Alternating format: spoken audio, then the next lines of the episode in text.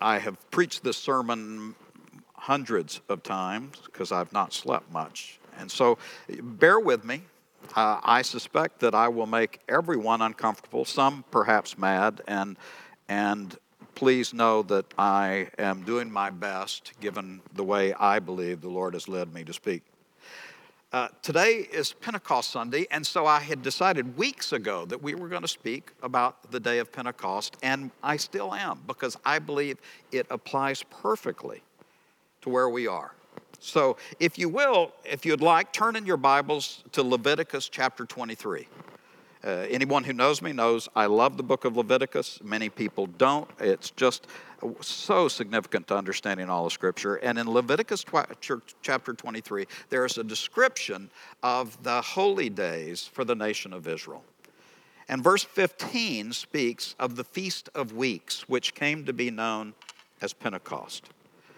From the day after, verse 15, from the day after the Sabbath, the day you brought the sheaf wave offering, in other words, that referring back to the Sabbath of the Passover, which represented the first fruits of the barley crop. They would bring a, a, a sheaf of the wave offering celebrating the barley harvest at the date of the Passover. He said, after that, count off seven full weeks, count off 50 days.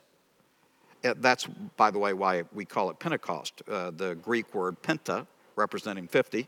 Uh, 50 days up to the day after the seventh Sabbath, and then present an offering of new grain to the Lord. This would have coincided with the wheat harvest. The barley harvest would have been earlier, the wheat harvest would have been later. From wherever you live, bring two loaves made of two tenths of an ephah of the finest flour baked with yeast uh, that actually feels a little scandalous. That's the only time yeast is used in an offering. As you know, that at times yeast represents sin in things, but here it is a fulfillment, and therefore the bread is brought with yeast. Some have even suggested related to the rising of our Lord from the grave, the rising of the bread. I'll get to that in a bit. and bring it as a wave offering of the first fruits of the wheat harvest of the Lord. Uh, there would be, by the way, a third offering in Sukkot in the, in the fall for the harvest of grapes and olives. So there are three first fruit uh, offerings in the Old Testament, something which always confused me before. Verse 18 Present with this bread seven male lambs, each a year old and without defect, one young bull and two rams, and they will be a burnt offering to the Lord together with their grain offerings and drink offerings, a food offering, an aroma pleasing to the Lord. Then sacrifice one male goat for a sin offering and two lambs, each a year old, for a fellowship offering. And the priest is to wave the two lambs before the Lord as a wave offering together with the bread of the firstfruits. And they are a sacred offering to the Lord for the priest. And on that day you are to proclaim a sacred assembly and do not work. This is to be a lasting ordinance for the generations to come wherever you live. And when you reap that harvest, of your land. Do not reap the very edges of the field or gather the gleanings of your harvest. Leave them for the poor and for the foreigner residing among you. I am the Lord your God. This is a celebration of God's uh, uh, provision, it is a thanksgiving time, and it is similar in some ways to our holiday of Thanksgiving. When the harvest comes in, you show your gratitude to God. And notice where there is gratitude, there is also generosity, and He reminds them of the need to provide for the poor. Interestingly, you wouldn't know this from reading Leviticus chapter 23, but by the time of Christ, the day of Pentecost or the Feast of Weeks has taken on an additional meaning to the Jewish community. Uh, they came to believe that, that the law was given on Sinai to Moses on the day of Pentecost. Which, which actually makes a lot of sense because if, if they left Egypt at the original Passover, they, they went through the Red Sea, they wandered a bit, came to Sinai, that to say that would be approximately 50 days or possibly even exactly 50 days is not unreasonable. And at the time of Jesus, the day of Pentecost was viewed as the day where they were reminded of the significance of the Mosaic covenant, when God gave his law and made a covenant with his people to define who they were and his expectations for them. Secondly, I want you to notice with me a paragraph that seems a little out of place, but it'll make sense in a bit. Uh, John chapter 16, verse 5 through 16. I could have taken passages from John 14, John 16, but I chose John 16. Verse 5, Jesus is saying, and during this last week of his life, I am going to him who sent me. And none of you asked me, Where are you going? But you're filled with grief because I've said these things. It's interesting. Uh, the apostles often respond emotionally uh, in a way that shows they don't understand what Jesus is doing. But very truly, I tell you, it is for your good that I'm going away. Because unless I go away, the advocate will not come to you. But if I will send him to you, and when he comes, he will prove the world to be in the wrong about sin, righteousness, of judgment, about sin because people do not believe in me, about righteousness because I'm going to the Father where you can see me no longer, and about judgment because the prince of this world now stands condemned. This is to me one of the most scandalous passages in the New Testament, and, and one that you have to trust God that it's true, because Jesus literally says to his apostles, It is better for you that I leave, because I have to leave for the Spirit to come. The advocate, the counselor, uh, it's, as you know, if you've been around grace a long time, the paraclete, that, that title that is unique in the New Testament for the Holy Spirit who will come and, and impact Jesus' followers in a way that they could not comprehend. So, first, in the Old Testament, we have Leviticus chapter 23, and it's also referred to in Exodus, but the, the Feast of Weeks, what came to be known as Pentecost, which also came to be known as the celebration of the giving of the law by the Lord to his people. And then, secondly, in the end of Jesus' life, this very clear pronouncement that he will send when he is gone the Holy Spirit. And the Holy Spirit's ministry is so significant that it is better for his followers that Jesus leaves so that the Holy Spirit will come. Finally, I'd like for us to turn to Acts chapter 2. Acts chapter 2. This is the description of the original day of Pentecost in which the New Testament church began and is one of the very, very, very significant theological uh, pivot points in all of the scriptures. Uh, remember in Acts chapter 1 is the ascension. It records when Jesus uh, again speaks to his, his apostles and said, I am leaving. He says Acts 1 8 and gives them their command to go into the world, and then he has ascended into heaven in front of them. And now in chapter 2, 10 days later, when the day of Pentecost came, they, the disciples, were all together in one place. And suddenly, a sound like a blowing of a violent wind came from heaven and filled the whole house where they were sitting. And they saw what seemed to be tongues of fire that separated and came to rest on each of them. And all of them were filled with the Holy Spirit. And they began to speak in other tongues as the Spirit enabled them. Now, you and I read that, and it's amazing. The, the, tongues of fire come, a sound of wind. The, the room is clearly disturbed and shaken, and then the Holy Spirit fills them. And the demonstration of that is the disciples begin to speak in other languages. And uh, we read that and think, man, that must have been something. But I think there's clear evidence that for the Jewish believers at that time, they saw more to it than you and I do. In Exodus chapter 19 and later in chapter 20, there's a description on Mount Sinai when the Lord comes to Moses and gives him the law. Chapter 19, verse 16 of Exodus. On the morning of the third day, there was a thunder and lightning with a thick cloud over the mountain and very loud trumpet blast, and everyone in the camp trembled. And then Moses led the people out of the camp to meet God, and they stood at the foot of the mountain. And Mount Sinai was covered with smoke because the Lord descended on it in fire. And the smoke billowed up from it like smoke from a furnace, and the whole mountain trembled violently. And the sound of trumpet grew louder and louder, and Moses spoke, and the voice of God answered him. The Jewish believer associated the receiving of the law with demonstration of fire, a demonstration of loud noise, the voice of God. In fact, I was uh, listening to something just this week by a Hebrew scholar in, in, Israel who said they actually had a tradition that the, the fire at, on Mount Sinai broke into 70 flames, which came and spoke. They heard the Lord's voice in 70 different languages, that that was being taught at the time of Christ. I, I can't validate that or not, but uh, certainly there, there feels like an association here with what happened at Sinai with what happens at Pentecost. Verse 5 Now there were staying in Jerusalem God fearing Jews from every nation under heaven. And when they heard this sound, a crowd came together in bewilderment because each one heard their own language being spoken.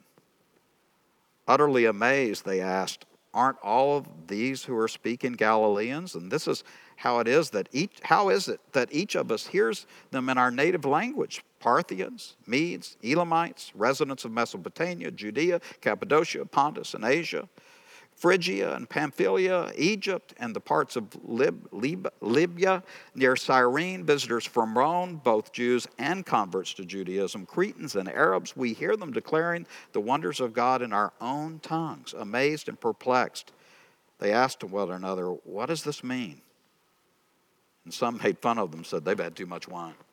It's interesting, no matter how clear the evidence, they're speaking other languages. If you don't want to believe, you don't believe. You just say they're drunk. Uh, what's the significance of this? Uh, if, if Pentecost truly represented to the Jewish people the giving of the law, then this is the giving of something new. It's the beginning of this new thing, the church of our Lord and Savior Jesus Christ, which builds on the Old Testament, doesn't negate the Old Testament. It fulfills the Old Testament, but it's a new thing. And, and notice what's new about it. First, what Jesus had predicted in John chapter 14 and John 16 the Holy Spirit. And the Holy Spirit is almost always associated with the idea of power. The Holy Spirit comes in power, and, and he empowers his people, the people of God. He empower it is a demonstration of the power of God in the world. And, and in that first Christian Pentecost, they experienced that power in a way that is staggering. But notice also the strong point he makes of all the different nationalities represented, all, all these people from different places. The, the, from the very beginning, God demonstrates that Acts 1 8 is serious, that, that the gospel is to go out into all the world, the uttermost parts of the world, and, and that the church is intended to be by God a, a, a, a community of different people. And, and that kind of sounds fun to us. I mean, we, we live in a world where, you know, uh, we have a new neighbor. He, he's from Germany.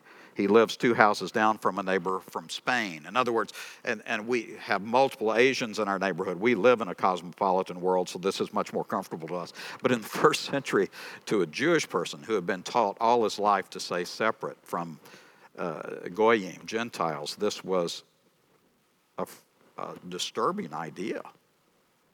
And they, I mean, parts of the tabernacle, even a Gentile con- convert Judaism wasn't allowed to come into. It was only the court of the Gentiles. You had to be a Jew to come into the inner court of the temple.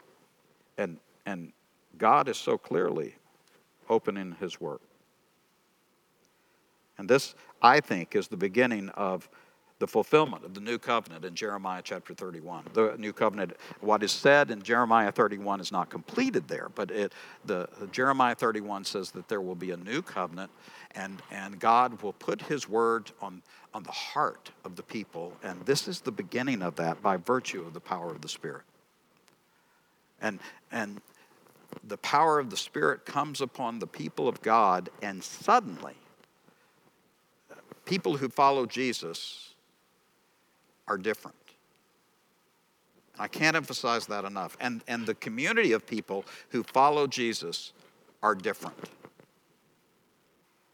In, in this case, it's demonstrated by the ability to speak in known languages so that everyone who hears uh, hear, but understands it. But, but uh, can I be really, really clear?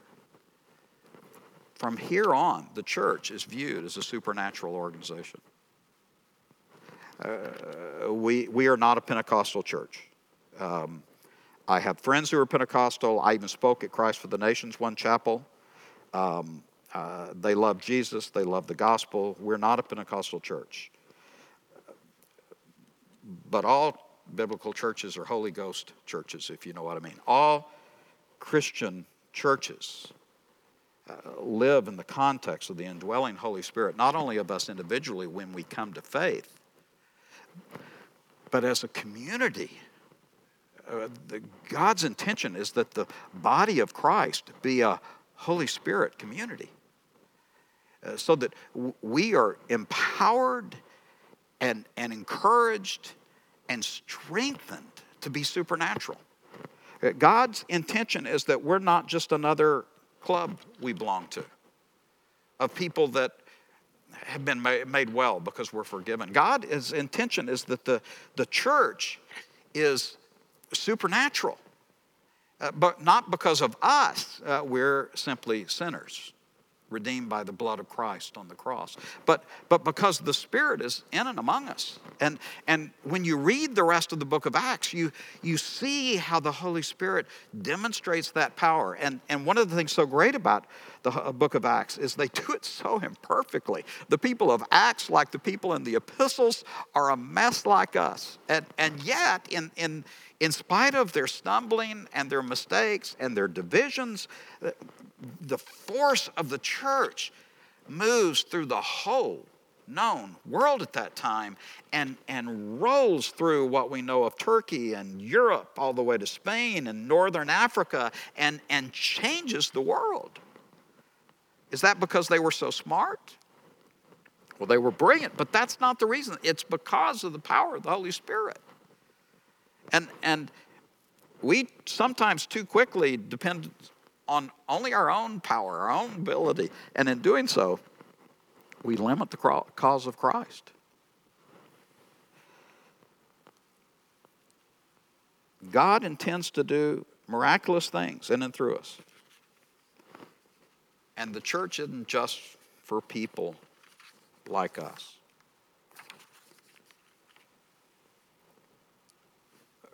Allen Ross one of my favorite professors in seminary, amazing Hebrew scholar, spoke of the typology of the Feast of Weeks in this way.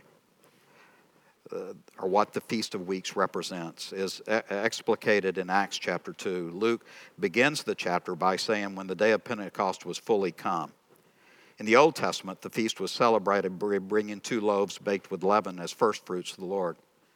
And the people brought the Lord loaves of bread, what the harvest had made possible, from the first fruits to the full grain harvest. In time, the feast was also associated with the giving of the law at Sinai. In the New Testament, Luke saw the beginning of the church as the fulfillment of what had come to be called Pentecost. Passover, the Feast of Unleavened Bread, and the Feast of First Fruits all foreshadowed those, those spring feasts before this one all foreshadowed the redemptive work of the Messiah, and Pentecost was the natural extension of Christ's work. Just as the first fruits were eventually turned into loaves of bread, Christ's death and resurrection produced the body of Christ. Believers who were gathered into the church on this day of Pentecost. And just as Pentecost commemorated the giving of the law to Israel, at Sinai, the Lord chose this day to send his Spirit and unite the body of Christ. And according to the new covenant, the Spirit will write the law on the hearts of believers. And just as the loaves of bread made with leaven were placed before the Lord, the believers, imperfect in many ways, were presented before the Lord. Here then is the what the first fruits of the resurrected Christ produced. And they, in turn, are the first fruits of the new generation, creation. Pentecost is an amazing day because it is so full of meaning for us today.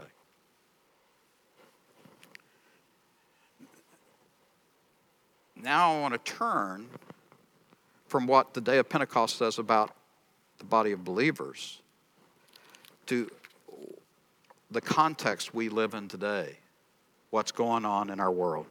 I know some of you say that we shouldn't bring that up. It's political. No, this isn't political. This, this is our lives. And I certainly have no intent to be partisan. Um, but, but we have to ask ourselves what, what does the Lord say about all of this? As you know, this week we've seen way too many times, if we've turned on the TV at all, the killing of George Floyd by a police officer in Minneapolis, while three other police officers stood and watched.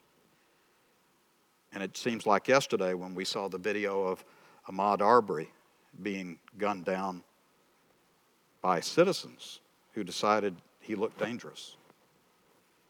And I, I know that all the facts aren't out, but uh, you watch that video, and, and uh, the simple question is if either of those men were people that you knew, what would you think? And, and, and the fact that uh, the video of Arbery didn't show up for months, but was st- uh, set aside, implies even more that things weren't going to be followed according to our judicial system. Um, so, how do we respond? Will, will you please suffer me as your pastor to talk about it? First of all, the killings. Uh, the video evidence is enough for me. Um, certainly, the people need to have their day in court. Our system has to work. We do not have um, justice that, uh, without that system of law. But if either of the two men that were killed had been people I knew, I know how I'd feel. And George Floyd, in particular, uh, there have been quotes by his pastor. He grew up in Houston, his pastor in Houston, about his love for Christ, the redemptive work he had done in the community in Houston. It is clearly a tragedy. He, he resisted arrest, which is never smart, but you cannot, in my opinion, look the other way without killing. There, there has to be court proceedings. The protests. Uh, we live in a country where the right to assemble is, is one of our constitutional rights, and, and it is one of the great ways historically that our citizens have spoken so that our leaders would hear. And, and I think the combination of these two killings so close to each other was a tipping point. Um, the fact that one had been covered up and the other one was so graphic, I think uh, many in our society, uh, both black and white, who, who watched it, uh, in a sense screamed out, Lord. And if they weren't believers, our country, how, how can this still go on? And so uh, the fact that there are protests, I think, is reasonable as long as they're peaceful and law abiding. Um, I, I, am old enough that I remember Watts burning. I, I remember the riots of the 60s. And I've had some young people say things have not gotten any better in America. And, and honestly, that's offensive too because, because I remember the way African Americans were treated in America prior to the civil rights movement, and to say that it's not any better is hugely disrespectful from older black people. And the fact that we had a black president, I, I yearn to believe that that meant that we had made more progress than we obviously had. I, I thought the fact that a black president was nominated and elected and, and elected a second time and, and the high visibility of black, black celebrities, I, I thought I'd hoped so deeply that that meant we had overcome so much. And, and I don't know if my black brothers and sisters were trying to say and I wasn't hearing, or we just couldn't see. But what has become more and more evident is that while some very visible things of progress have been made, there are clearly areas where they have not. You cannot but believe that if there were not cell phone cameras, these two cases would not have come to court. And that begs the question what happened before cameras? Um, so if you're like me, you, you thought things were so much better. And, and in many ways they are, but, but clearly it's not where we want it to be, right? The police. Um, someone wrote me and said, don't, don't they need to hear, people need to hear both sides the police need to be defended well I, i'm so grateful for the police so if there weren't police we would be in such trouble and, including in uh, neighborhoods throughout our city and and uh, we cannot say enough about supporting those in law enforcement who sometimes literally list, risk their lives for the sake of our community. And I'm convinced that the vast majority of them are people that went into it for the best of reasons, and, and they have incredibly difficult jobs. I, I don't know how they make split second decisions. And, and, and uh, we have to be encouraging to them and support them, and, but, but that doesn't justify evil. It just can't. Um, I, I, I personally am supportive of pastors, but that doesn't mean you defend a pastor who commits crimes of pedophilia. In other words, uh, that you still there still is accountability, and when someone does something wrong, it has to be held accountable. And I personally think there are not two sides. I think most police officers, most people in law enforcement, most people in our judicial system, probate officers, whoever, most of them want justice. That's why they went into it. I've known many of them. They care deeply about justice and they're deeply hurt by this. There are bad ones. And there are clearly things about the way we do things that have to be improved so that there's more safety. But so many Christians are active in this and care so deeply. And there are so many good police officers. If you'll give me just a second, I want to uh, read a um, post that a friend of mine posted. This is a friend of mine who's an African American who has a ministry to, te- to do after school care and instruction for African American children. He lives east of here, his ministry is east of here.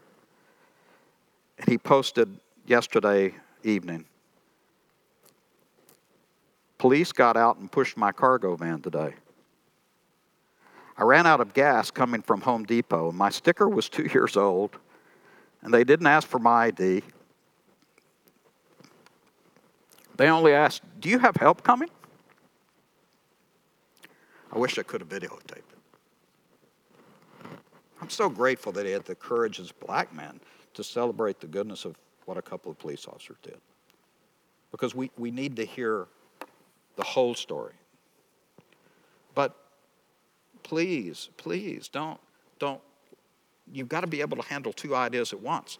That we celebrate all the good that the police do, but yet we have to call call for justice when bad things are done. And some, I know it'll come out, it always does, that we'll hear stories about these who did these killings are good people. And ironically, in many ways, they may be. I've studied leadership my whole life, and you know what I've learned? We're all flawed, but we all also are made in the image of God. And, and we want to make bad people thoroughly bad so that we can hate them and we want good people to be thoroughly good so that we can admire them. And the reality is that we're all flawed, and uh, people who are good mamas and daddies and employers and employees can do horribly evil things.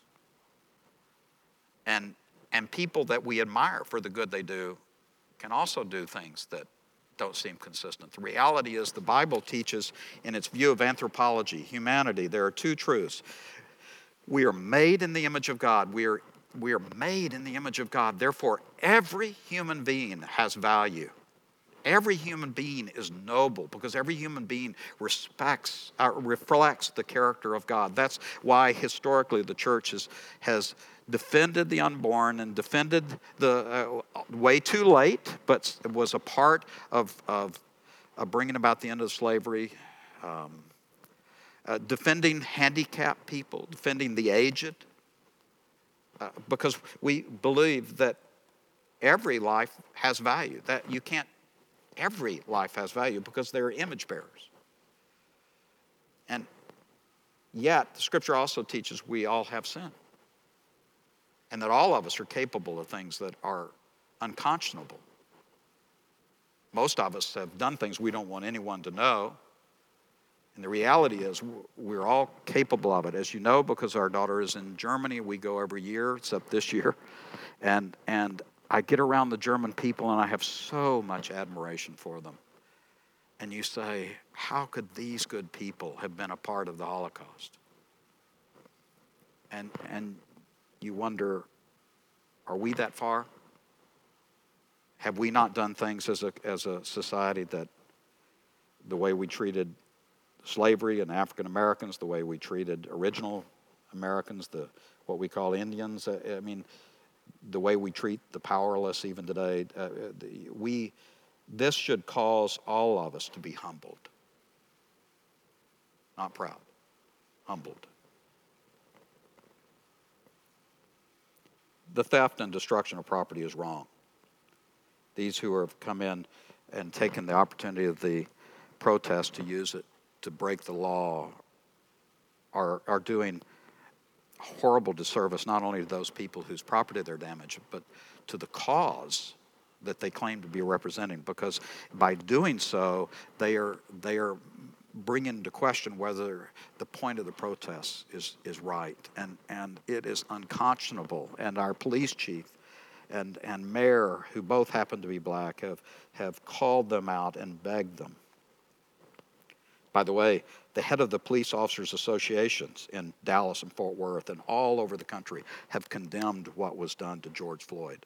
The police officers care about this stuff. And, and what they're doing is wrong, and, and uh, it's okay to say that. But we, we need wisdom in how we respond.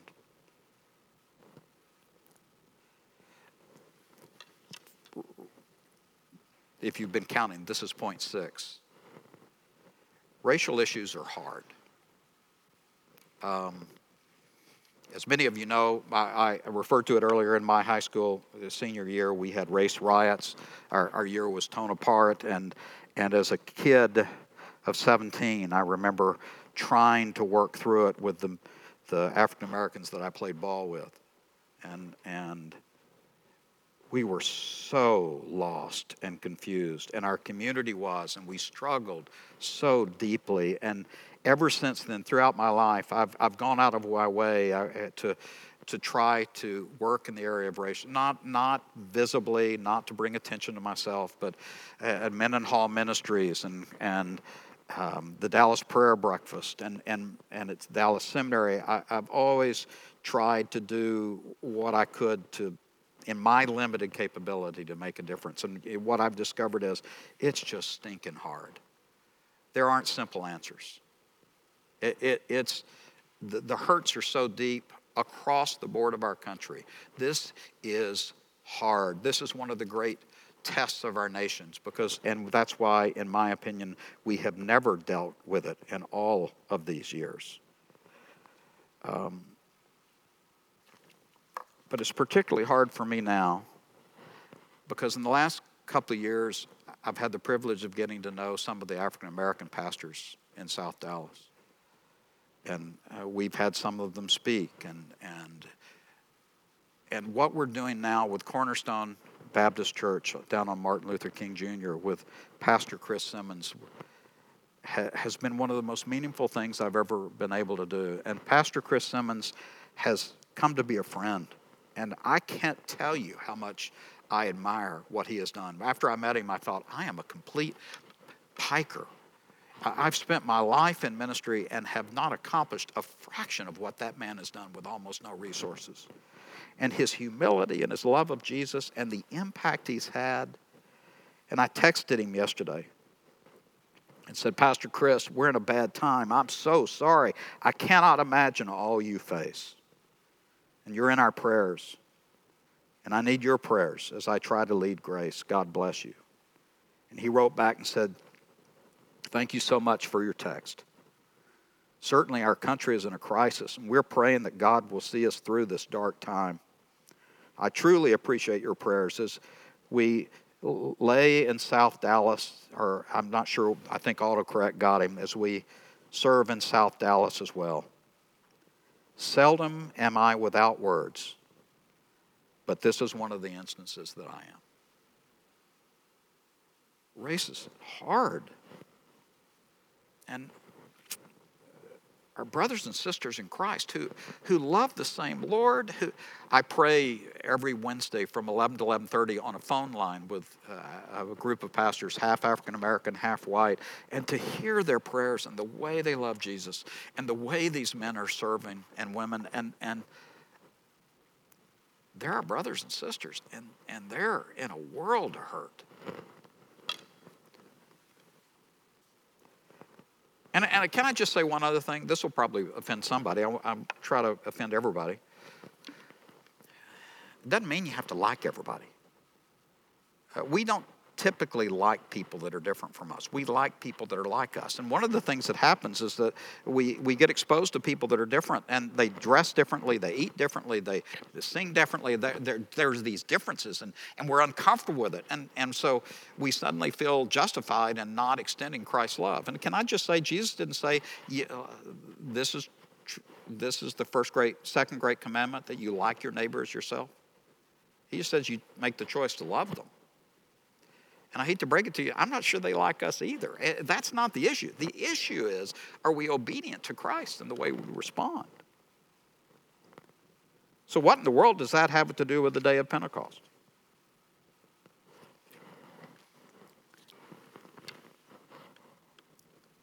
If we were just a human organization, this problem would be too big for us.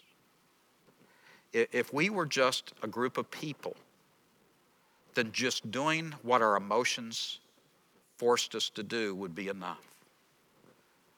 But we're not that. We are the Holy Spirit filled community of God. We are the body of our Lord and Savior Jesus Christ. We have at our dispense the power of God through the Holy Spirit. And by virtue of His power, when we are submissive to Him and seek Him in humility, He can use us to do things that are beyond our comprehension. We have a choice. We can respond either in the flesh or we can respond in the power of the Spirit. We can respond the way we feel like responding or we can respond in the way the Lord would have us respond. And if we will choose to be the Pentecostal church, I believe God can use us in our city and in our community to make a difference, which changes our attitudes from fear to compassion which gives us the willingness to write our political leaders. So I, said this isn't partisan. Uh, it isn't.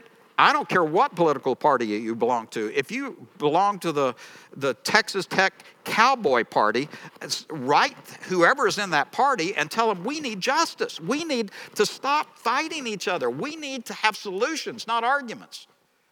Whatever party you're in, we can all call to justice. Tell people the body of Christ wants more than this. In your own relationships, can, can we learn to reach out and love? It's amazing the difference it makes as I go through a town when I see people of, uh, of different ethnic background or different circumstances, when, when you look them in the eye and just say, how you doing? When you affirm their humanity, how encouraging that is, as opposed to looking away from them. In, other words, there can be little things, there can be big things, there can be action, and certainly there should be prayers. I, I'm a little tired of those who said prayers aren't enough. No, they're not enough. But if God is God, we cannot but pray, and it should be a part of all of our prayer. Men and women, the day of Pentecost is a day when God Himself calls us to be more than just people responding the way we feel. It is a day when God Himself empowers us to demonstrate the love of Christ in a way that is beyond what we want or are capable of doing. And I pray, God, we as a church will do that. And in the meantime, can I encourage you, let's give each other grace. We, we, we have COVID 19.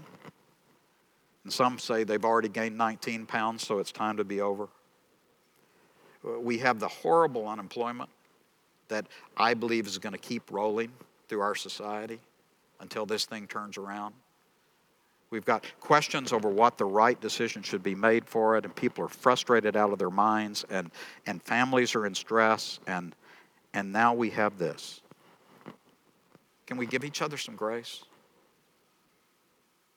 Can, can we let each other be imperfect?